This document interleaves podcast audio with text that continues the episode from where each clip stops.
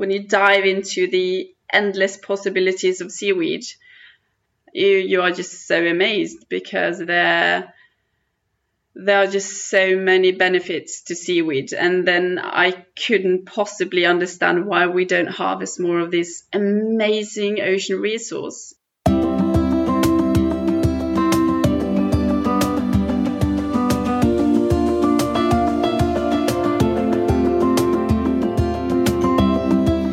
You are listening to Stories for the Future Season 2. Stories about fixing our future and about big changes in career and life. Stories about being a beginner and daring not to always know the answer from the start. And stories about creating the best everyday life that we can. My name is Veslemøy Klavenes Berge, and in this season I will be talking about connecting changes. I hope you will join me as I go out in the world and talk to people who are making positive changes for themselves, for other people, and for the planet. Welcome!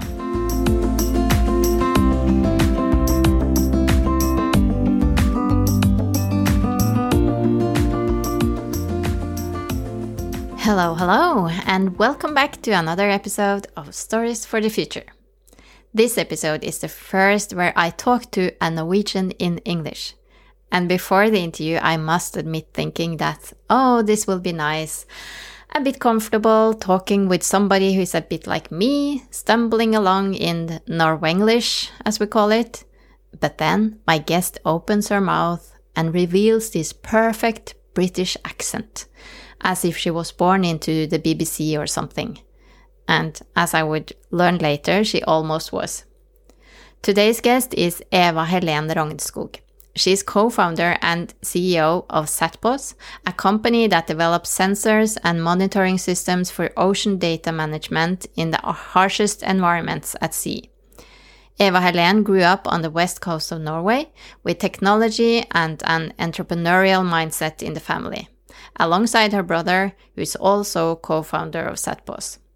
For years, they have been de delivering solutions and technology primarily to the offshore maritime industry, which includes both the seismic and fish farming industry.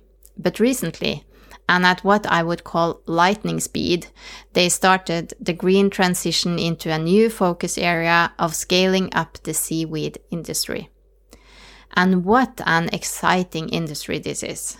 I was quite taken by seaweed before our talk, but what I learned during this conversation with Eva Helen made me really enthusiastic. It's an amazing resource with so many benefits, and I can't wait to follow this journey further. Eva Helen and Satpos will walk the walk, as they say, and you are hereby invited to join. Here's my conversation with Eva Helen Rognskog. Welcome, Eva Helens. I'm so happy we get to do this. Thank you. Thank you so much for inviting me. And times are quite busy, and we will definitely get back to where why they're so busy uh, for you. But uh, now we found the, found the time, and I'm so looking forward to sharing your uh, story with the rest of the world. Thank you. Uh, so we are going to talk, be talking a lot about the beautiful world of seaweed today. Mm. Uh, mm. But first, first we need some history yeah. uh, and some basics. Mm. Uh, so maybe you could just start with um, who are you and where are you from? Sure, absolutely. Um, well, my name is Eva Helene Rognskog, and I'm the um, co-founder and CEO of Satpos. And it was founded by myself and my brother John. And um, the interesting thing is that we come from a tiny island in the midwest coast of Norway that is surrounded with oceans. So everything that we know and uh, you know our uh, legacy rather is um, based on on the oceans and the harsh ocean environments. And the reason why we are so into ocean technologies because we have uh, we come from a um, family company that our father founded in the mid 90s uh, that developed positioning and sensing technology for uh, the marine seismic industry and that has got to do with, with everything from positioning of buoys to uh, detecting uh, yeah various uh, various uh, things in the ocean. So everything that we know is based upon that legacy, and we are very uh, we know how what it means to be an entrepreneur, you know, from a very very early age. Mm. so, so I think that kind of has has changed us um, to um, to um, to understanding, you know, the tremendous hard work it is being an entrepreneur and also the risks that one takes. So, um, could, but, could I just ask yeah. you quickly, was it in the cards that you were to take the same path coming from that, that family with that background? Or did you ever? Um, for, from my perspective? Yes. Uh, no, not at all, actually. No. Um, no. but the thing is, though, when we um, when we were young, we never watched Norwegian television. So, uh, and these are the, the tiny things that one that that is implemented in, I suppose, one's personality. But um, but we never watched uh, Norwegian television because we had a massive, massive satellite dish uh, in the yard or, in the in the garden rather, and that massive satellite dish uh, had a cable that was uh, dug down to the uh, in the um, uh, in the uh, garden and then up into the house. And then my father had uh, made this homemade remote control uh, remote control for the um, for the satellite dish. So every morning we had to try and pinpoint the position of something we could watch on the television. And the only thing that we could remember, like the position of the of the satellite dish, was British television, and um, and and that that's why we learn English as well, and that's why we, we um, why you have this perfect British well, accent. Yeah, no, no, it's not perfect, but uh, it, it, kind of it, it's it started quite early, but um, but but I think all these tiny things that we mm. were introduced to that was a completely different way from ev- anyone else that I knew of doing things in terms of technology and and innovating new things um, kind of sticks to you and shapes you in a way mm. perhaps in a way that you don't know or didn't know and uh, i think that kind of shaped the the the path of why we're here today and why mm. technology why i find technology to be so interesting and also why i know so much about technology without being an engineer because yes. it's it's kind of what I you know it's my life really yeah you grew up with it yeah. Yes. yeah so understanding all the aspects of technology from you know I've, I've been soldering from the age of you know 13 14 and I've been welding I've been you know doing everything really from mechanics to electronics there's nothing I haven't done and mm. I love to do those things because it's it's a very hands-on way of learning and um, and it just yeah it, it's um, it also shapes the way you your brain works I suppose through mm. um, finding solutions in in different areas so yes. but I, I, like it I love it yeah and then when I was uh, around about uh, in my well in my 20s I uh, I moved to England to Cornwall uh, as an au ah. pair and um, I stayed there for three years. And I started. Um, I'm I love art and fine art, so I started um, uh, studying fine art in Falmouth, the University of Fine Art. And um, but I didn't go the whole way though. I I realize now that we suddenly have so much more to talk about because I used to work a lot in Cornwall. you uh, did actually no. actually with with giant satellite dishes. so that's oh, were you at Goonhilly? Yes. yes, we lived literally a hundred meters from Goonhilly. No. yes. Oh, so we went walking the dogs every morning at Goonhilly. Oh, it's so beautiful. That's amazing. I, I, yeah, I've been wanting to go back there for years, and it's uh, it's a beautiful like landscape. It and, is. Yes, I painted Goonhilly as uh, as the landscape. Ah, uh, yeah. uh, motives. Okay. Yes. How funny! Yeah. That's so funny. like literally one hundred meters away from the house. That's amazing. Ah. Interesting. Yeah. We have to take that uh, yeah. at another. Well, we'll do that later. Another episode. Okay, I realized that this part when we scream in surprise about how we both have this special feeling for a satellite station in Cornwall. Maybe a bit well off topic, but it was actually quite funny. I used to work at this station in periods in what seems like a hundred years ago, and I have so many good memories of Cornwall and of the satellite dishes. Well, back to the topic. So you have your your main office uh, for SatPos is at the Science Park, uh, which is yeah. connected to the University of Southeastern Norway, and mm. that is where we first met.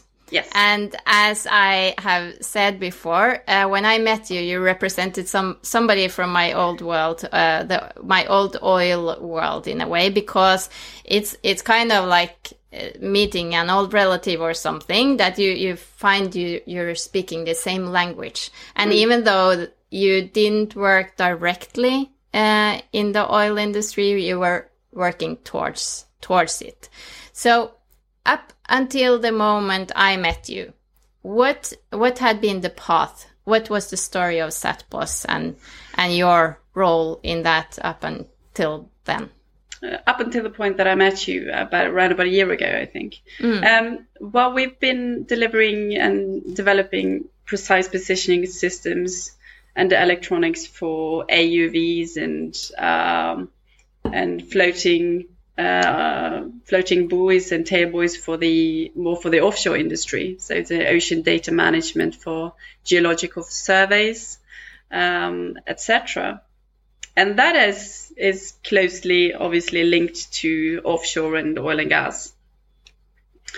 Um, but uh, up until and so that was what we were doing up until the time that I met you, and then during the past two years, we have developed a brand new technology platform, which we developed because we had a a vision of of what the world will look like within 20 or 10 15 years and what we believe that the world will look like is that every single buoy in the entire world I, this is a massive i know it's a, it's a grand thought but what if uh, all the buoys uh, in the entire world would be intelligent?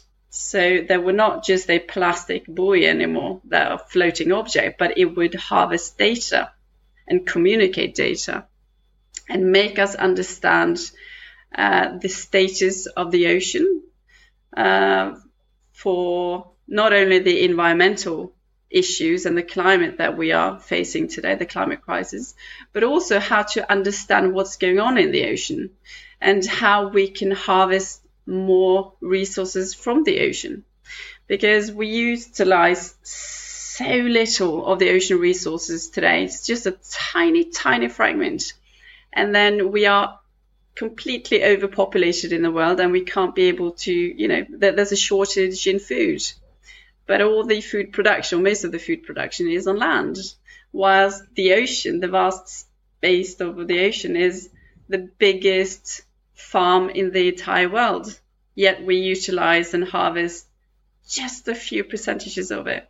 Hmm. So, um, so we developed a um, a tiny uh, a, a, tiny ocean management system that has a sensor cluster, low costs. That is very important. If you if you don't have low cost, then you know it will be difficult to to um, to get everyone to use it. So it's a it's a very generic system or generic technology, but very very smart one that has a that you can pop on any buoy everywhere in the ocean, and it can detect different parameters of the ocean, and it sends its uh, its uh, data and communicates its data to the cloud and then to our um, software analytics system. So so you can go in and you can check uh, the different parameters of the ocean. You can predict um, coming changes to the ocean. So, so this type of analytics is, I believe, is eminent in order for us to understand more of the ocean and also be able to um, detect changes and, and detect whereabouts you can harvest new resources from the ocean. We, mm. we, we need more eyes and ears and mm. and, and senses than um, in the ocean than we have than we have up until this day. So it's almost like a, a Fitbit for the ocean. Like it, it is like a Fitbit. You know, uh, when I speak to at dinner parties, um, and and and people ask me, uh, so what do you do, Eva? And if I say, well, we do satellite positioning, communication, and sensor technology for the ocean, and they're like, and they're lost, they're completely yes. lost, right? So they're like, oh, don't know, don't know what you can. Um, so, but what I do say is that um, imagine a buoy, right, in in the ocean, and that buoy is is a body, it's a human body, and that buoy just lies in the ocean, and you're floating in the ocean. And what we are trying to do is to replicate a, a human in the ocean. Mm. So we we uh, we pop on the topside unit, which we call it, which is a communication and processing unit with a battery, right? Mm-hmm. And that's your brain. That's how you communicate. And then we pop on sensors. So you have sensing, you have, um, so you can sense salinity, the way you taste, right? You can sense if it's cold or if it's warm.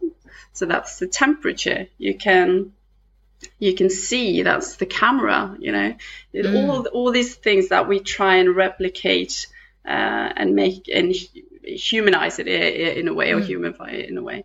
Um, but you but without this uh, the brain you can't communicate it. So the brain and the topside unit speaks right? The way we speak. So I'm trying to make it look like it's uh, or try to explain it in a very simplified way of what we're actually doing in terms of talking about it as a what type of technology we're using because it's the what are we really trying to to do here well we're trying to to replicate ourselves really because we can't mm. be in the ocean 24 7 right? That, it's a really good picture. Now i have this picture of all these human looking buoys floating around.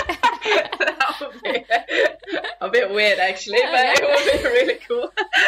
That's actually a good ah, idea. oh, great. Tiny yeah. tiny human boys yeah yes. yeah. okay we need we need to get to the to the seaweed part because yes. uh the last time I, I spoke to you before before talking about this podcast was mm. uh, in September at the workshop, mm. uh, which was around six months ago, and that is the first time I heard you talk about seaweed.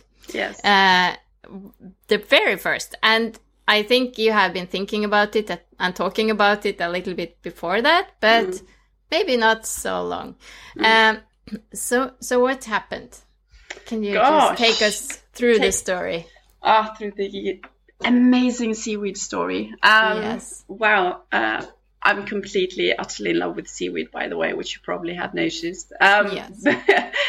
well, we were actually approached by a seaweed farmer uh, around about a year ago um, because they had lost their buoys with seaweed um, and they had no means of detecting whereabouts the, the buoy was because the seaweed that is attached to a rope and the rope is attached to the buoy.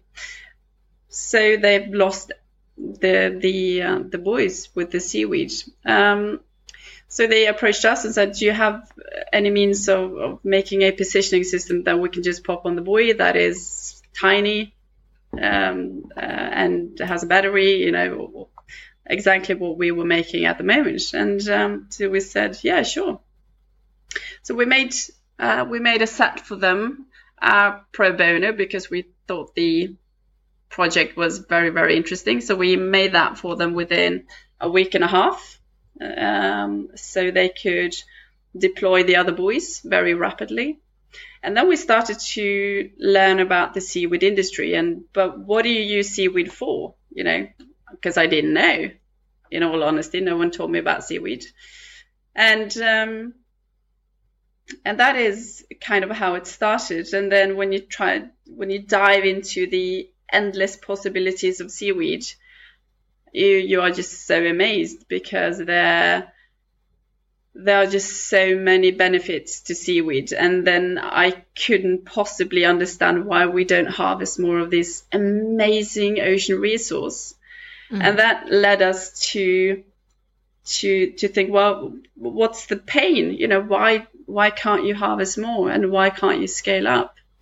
Um, and um, that was due to uh, manual processes. So they go out uh, very often in in a boat um, and take samples of the water water parameters. What's the quality of the water and looking at the seaweed is there is not there how much has it grown and they have no means of positioning the farm, so they don't know whether the farm has been lost or drifted or even if it's still there. So, so and we we come from the, the, the great benefit of being you know the, the legacy that we have within oil and gas industries that we come from offshore technology and what we know best is offshore technology and ocean technology so we saw the exact same uh, problems that the fish farming industry had 15, 20 years ago, which was basically the same as the seaweed farming industry has now. And that is utilizing offshore technology into a new market for optimizing and automizing, like streamlining the the, um, the farms with technology. So you don't have to do all the manual processes yourself. You do reduce risk. You do have more control of the quality. You do have more control of the farm.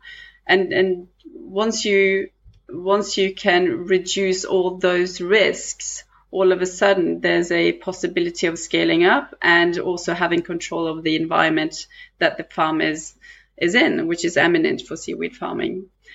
Um, and that is how we um, uh, how we approached it, and then uh, we spoke to seaweed farmers and scientists and everyone that had something to do with seaweed, uh, or I did, mind you. Uh, the other ones were still developing uh, the system.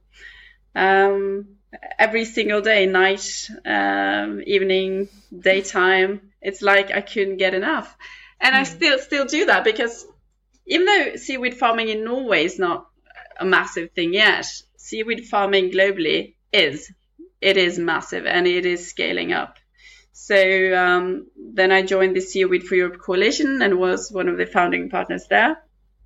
Uh, and um, and um, uh, or founding members rather. And um, now we are working so closely with everyone globally uh, and mm. in Europe uh, particularly in uh, scaling up the industry and also raising the awareness and um, and um, you know we we are we strongly strongly believe that seaweed as a resource is um, uh, is one of the most beneficial resources one could uh, harvest from the ocean as we speak. Yes, and we we need to talk about that. But first, so you are now you are now wearing two hats in a way. You are both mm. developing this system and you're also a part of raising the awareness. A yeah. big part, I would yeah. say, yeah. as I see it. Yeah. Yes, yes. yeah, that that's really great. But uh, would you call it um, uh, when I look at your web page now, it says committed to making a green impact in the ocean space. Mm. And would you say that uh, that is a transition, or is it is it a pivot for the company, or is it a widening of your your um, products and services? I think it's it's it's a bit of all actually, um, but we are committed, mm. uh, and uh, what we do with um, ocean data management for for geological surveys as well. We have you know we have developed a new product for that as well, and that um, is a much greener product than the other one. Uh, so we do that throughout the entire value chain of our products, but what we have learned though, and not well learned from from seaweed, which has been a, a fantastic uh, way of coming into the green transition, is is that we are getting more and more aware of the challenges of the environment uh, and the ocean environment, um, and that and because we come from a tiny island surrounded with ocean. Um, we do strongly believe that we want to preserve that as well. Mm. Um, so, so the, the commitment is is um, is genuine, and also mm. when the interesting thing is that uh, ten years ago we didn't have kids, now we do, and mm. so you know I'm a mother. Uh, John, uh, my brother, he's a he's a father to three girls, and um, everything that the that that generation um, learns now is about climate, it's about pollution in the ocean, it's about marine wildlife that is dying, it's about uh, the anxieties of future generations, and that's their generation. So um, when I look at the world through the lenses of my daughter's eyes, uh, and she's seven, then she's like a feisty little um, Greta Thunberg sometimes because she's so so she gets really upset, you know, if she mm. sees litter or, or something because um, because what she says is that you know some birds might think that that's food and they'll die. It's a very simplified, but it's it's so concrete, you know. Mm. And um, I can see her worries, and they are genuine, really. Um, and the way we can change um, I suppose, or, or calm her anxieties, if you may, or that generation of anxieties for the climate, uh, is by acting and by repairing what we have damaged.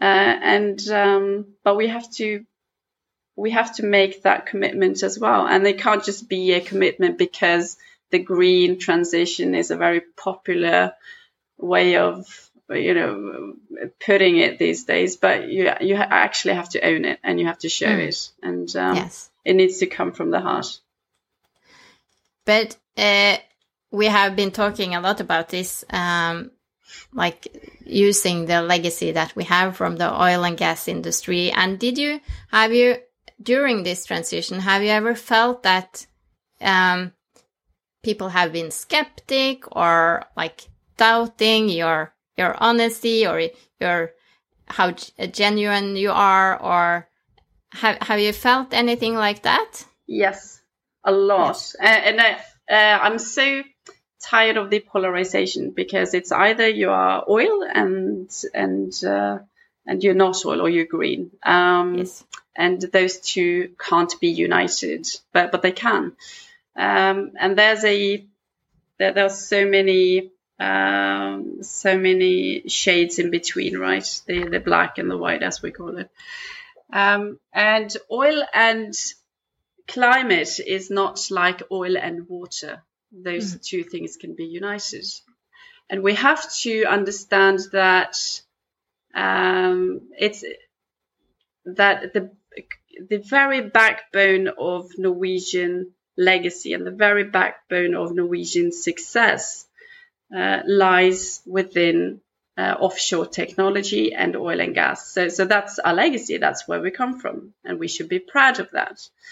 I know that it's 2021, and uh, and uh, the oil and gas has uh, is is not a fuel that we support that much anymore because we're entering the green transition. However, though, because of the oil, we have a much better um, much better pros- prospect in moving and accelerating in a faster pace towards the green transition because it is mm, the oil and gas industry that has allowed us to uh, experience and develop offshore technology that we can utilize in scaling up um, the green transition or, or, other markets that are green because of that.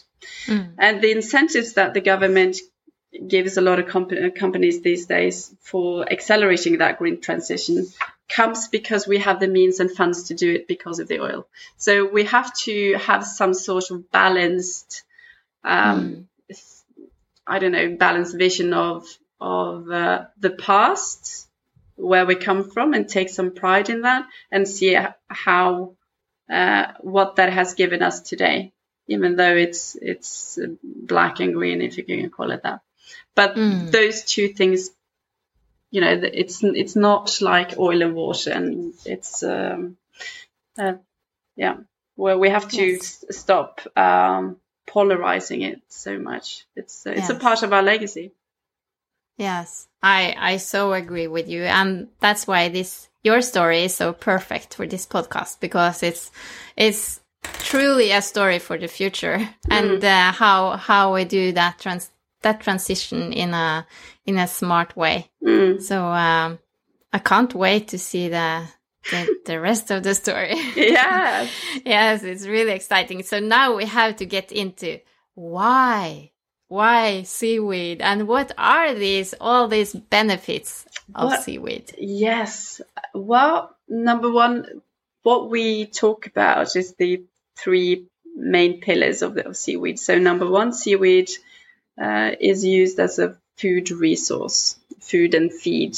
So food for human consumption, animal consumption. Um, and it has a huge amount of good nutrients. And seaweed is has needs no feed, no fertilizer, no pesticides. It is the fastest growing um, ocean resource um, that we have, or plant that we have in the ocean. So it's a continuous um, flow of, of good nutrition that, that we can eat, that we can harvest and that we can eat. Um, so for food wise, it's uh, it's a fantastic resource. Yet it's not as utilized in, in Europe as it is in Asia. In Asia, 98% mm-hmm. of all seaweed is is um, is a uh, exported to Asia actually and used in Asia, but very little in Norway or, or in Europe, mind you. Uh, and number two, it's uh, uh, seaweed absorbs uh, CO2. So the more seaweed we can harvest, the better the climate. Uh, so it restores and repairs the ocean climate. Um, and that is one of the main drivers from the climate part of it is the is for sea reforestation purposes. Mm uh, restoring the environment. Um, and it has all these great um, capabilities of, of doing that. So you can restore the the, the climate in a uh, in a very fast way, where you can uh, you can place a seaweed farm in a damaged ocean environment and then all of a sudden it brings life back into it and creates this ecosystem with species coming and and generating mm. a a repairing um, a process. So that's a fantastic resource. Um, and then the other part, which is really interesting, now there are ten thousand things you can do with seaweed. You know, it's a you, you actually have seaweed in toothpaste, in in, in oh. cocoa, yeah, everything, or in chocolate milk. It's a binding um, it's it's a binding um, what do you call it in English? Middle. Uh, substance yeah it's a binding substance yeah, yeah. Um, but um, but also you I don't know if you've heard uh, which is just a great example though but it's just to have some concrete. In the London Mar- Marathon in 2019 was it? Uh, 1819 uh, Notpla a great company uh, had developed these tiny plastic pouches with Gatorade so normally they'd have these plastic cups when they they're running and they get the Gatorade or liquids when they run the marathon, but they had these mm. tiny plastic pouches and those plastic pouches filled with Gatorade or water or whatever. Um, you could pop into your mouth, yeah, drink it and eat it, and that is made out of seaweed. That's fantastic. Yes, so yes. seaweed is a great resource and asset to making biodegradable plastic or uh, a replacement for that uh, type of um, um, one-time plastic that we have today. Do you know? I I was uh, just coincidentally reading an article about that uh, that mm. story recently, mm. and that company who created that. Do you know yeah. why we haven't heard more about that, and why why aren't that moving faster? Well, I think it's know? yeah, I think it's got to do with uh, well, number one, it's very co- it, it's not as cost effective when you do this as, a, as an early stage. Um, mm. So it's it's fairly expensive at this point. They're the processing itself, um, and that's why we want to scale up as well because um, uh, we need all stakeholders to to be a part of uh, investing in this industry. But it just goes to show that the possibilities are there, and we have mm. made a tremendous amount of research and um, and stepping stones for something that will accelerate tremendously throughout the next few years.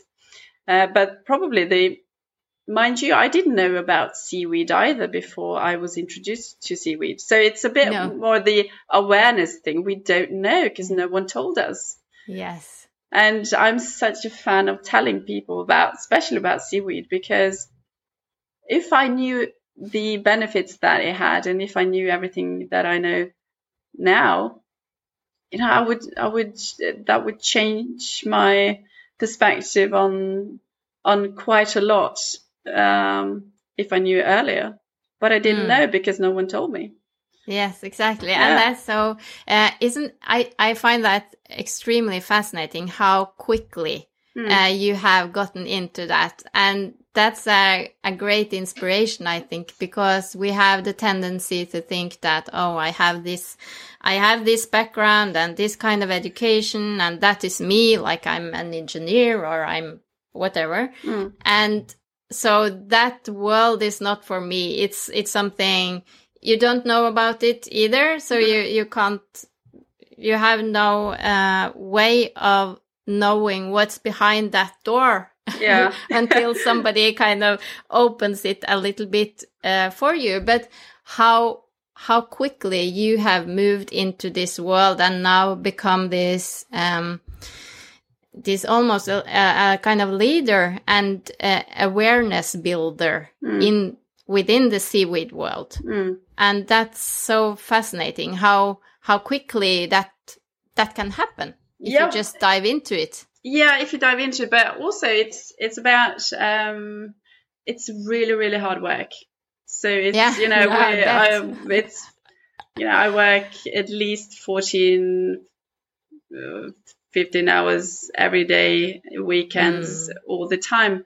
But I do that because uh, because I'm really really committed and really really mm. engaged, mm. and there are just so many people to talk to and then mm. and then all of a sudden and then we get projects and then we bring people together and then we're involved with projects and then we keep try and keep up with the pace but it's um, if you you know i'm very um, if i get committed to something then i do 110% it's not mm. always mm. a positive thing mind you but uh, but, but person, well, from a from a private uh, viewpoint it might be you know if i get if i'm dedicated to painting the uh, the living room, it's uh, it goes quite quickly. it's not, you know, I'm, I'm very determined.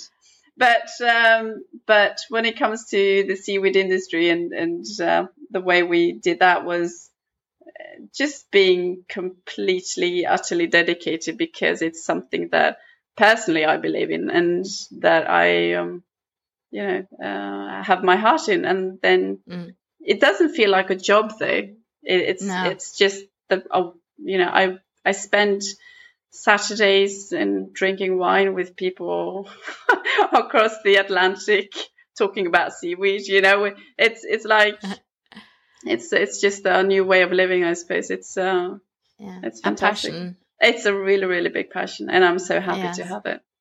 Yes, I bet you look forward to Mondays. You don't dread Mondays. No, I love Mondays.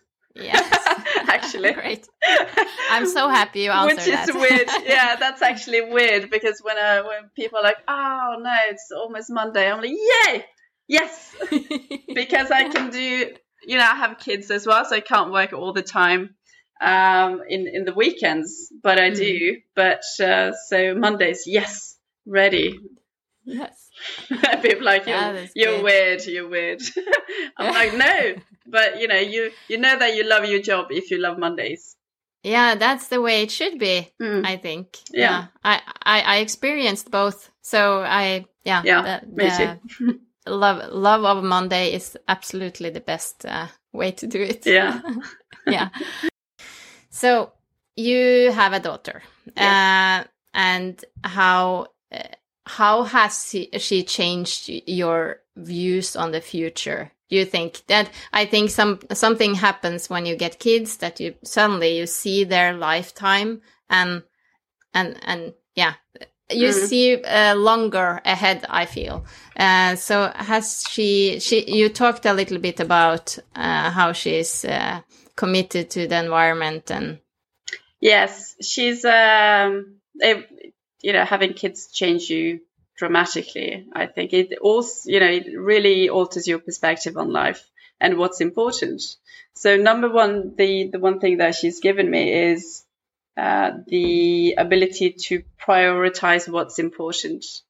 And one of the things that uh, I think previously, before I had her, I was very I don't know. Um, it was important that other people liked me, you know, that I did li- Mm. likable things, uh, and perhaps I'll be, be a bit careful with my, you know, my thoughts or my uh, positions on things.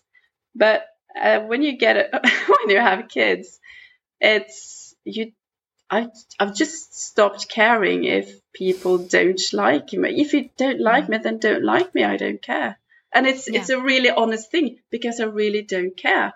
But I do, however, care that you respect me, but you don't have to like Mm. me and like what I do. Um, and that's and that is a way of thinking that is that has opened so many doors because Mm. then I start to ask people that I'd never asked before because I'm not afraid to ask anyone about anything Yeah. and just uh, having the ability to ask without being afraid to ask has opened so many doors Mm. that I just didn't know. And the, the, one of the things that I say is that, well, I'm just asking, and, and the worst thing that could happen is that you say no. And can I deal with that? Yes, Mm. uh, because I don't care if you don't like me, right? Yeah. But most of the most of the people say yes instead of no.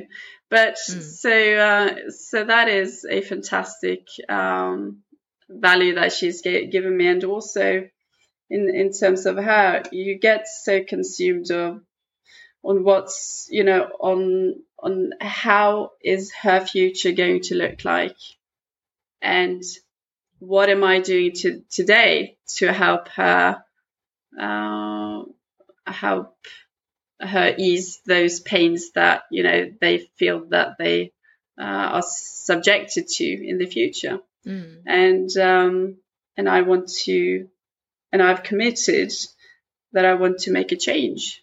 And I don't know even though talking about seaweed or having systems for scaling up seaweed perhaps is not a, a big change at least it's something and we're doing something and that my daughter can look back and say you know you actually did something to make a change Mm. even though the tiniest things but um, i want to um, yeah it's i want i just want her future to be safe and Mm. and healthy and have a great prospect Yes, exactly. So, so looking um, ten years ahead, Mm. let's say, Mm. uh, uh, what are you? What uh, what do you think is the future for Satpos and and yourself and and seaweed, the world of seaweed?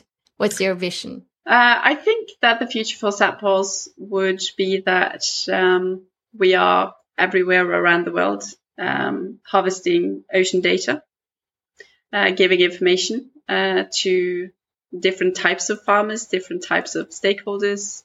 Uh, it could be um, for environmental purposes, could be for harvesting purposes. Um, and I think that, you know, the, the notion that we have that every single buoy in the entire world would be intelligent, um, Yeah. I believe in that. I believe Yes. that Sapos is a major contributor to becoming that. So, from Sapos' point of view, I believe that um, we can get there with time. Um, and uh, I hope that every single startup, not every single startup, but I hope that within time, uh, most startups and most companies are focused on learning more about the ocean and harvesting more of the ocean.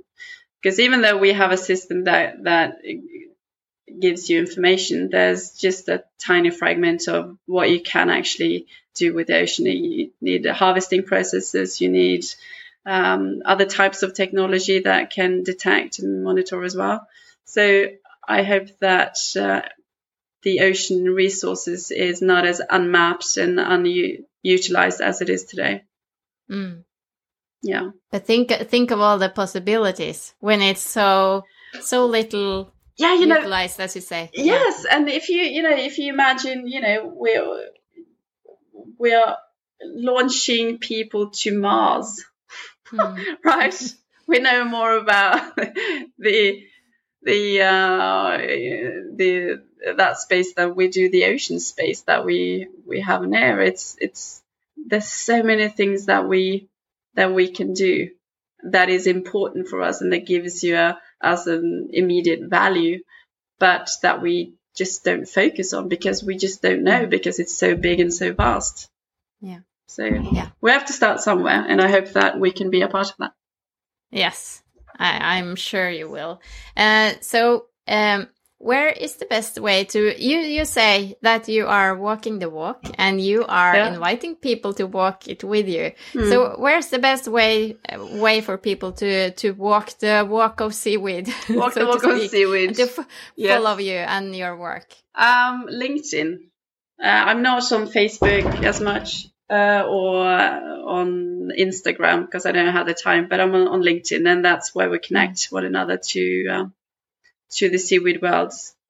So join me on LinkedIn, and uh, I will link you as well to uh, the seaweed worlds. It's a it's a Mhm. tremendous tremendous uh, network of great people and hardworking people and um, committed people. Yes. So uh, yeah, Yeah. Thank you so much for this really interesting conversation. I hope that a lot of our listeners uh, will uh, jump in and learn everything they can about seaweed. and I can't wait to follow your journey further. It's it's so so fascinating what you have done and what you're doing. thank So you so thank you so much. Thank you, Vashlove. It's been a pleasure.